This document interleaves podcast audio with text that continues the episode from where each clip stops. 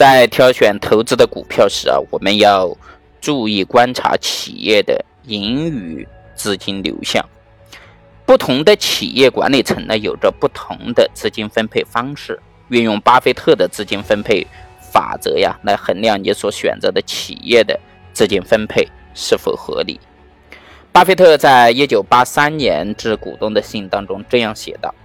我们非常希望可以通过直接拥有会产生现金且具有稳定的高投资回报率的这种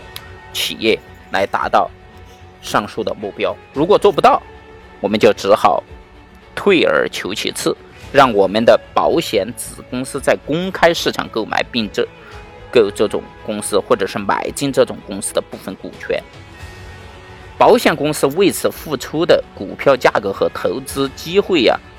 所需要的资金将会决定伯克希尔公司年度的这个资金配置。巴菲特这里所提到的目标指的就是股票的内在价值年增长率在不低于美国企业的平均水平下尽可能越来越大，而要实现这个目标啊，只有通过合理的资金分配才能够达到上述目标。如何分配公司的资金是与公司所处的这个生命周期啊进行密切相关的。在公司发展的初期，由于公司要设计和生产新产品以及开拓这个产品市场需要大量的资金，所以说盈利产生的大部分资金呢，自然会被继续投入到公司运营当中。当公司到了快速增长的阶段呢，一般来说公司很难完全靠盈利的资金来支撑这种快速增长。大多数的公司啊，都会通过发行证券或者是借贷资金来弥补资金缺口。这个时候也不存在说资金分配问题。当企业进入成熟期，企业的增长速度变慢，企业盈利资金收入将会高于其运营和发展所需的资金。这个时候啊，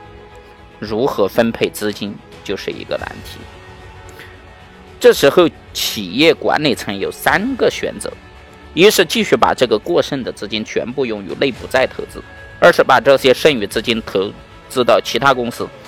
三是把这些剩余资金以股利形式返还给股东。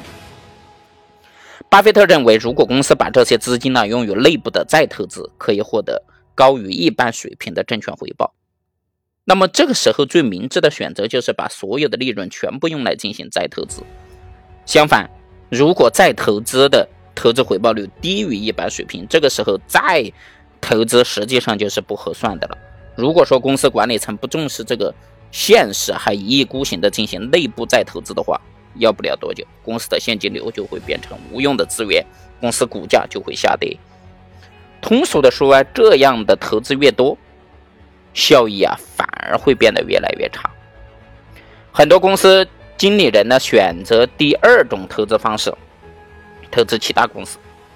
经常这种投资行为就是收购其他公司。但是巴菲特认为啊，这种收购交易啊，大多是以过高的价格达成的，不是很划算。而且在公司整合的过程当中啊，还会出现很多意想不到的问题，也容易做出这种错误的决策，这样付出的代价呀是有点大的。巴菲特觉得，这个时候最好的分配方式就是把这些利润返还给股东。这里有两种方式，一是提高股息多分红，二是回购股票。巴菲特最赞同回购公司股票的这种形式。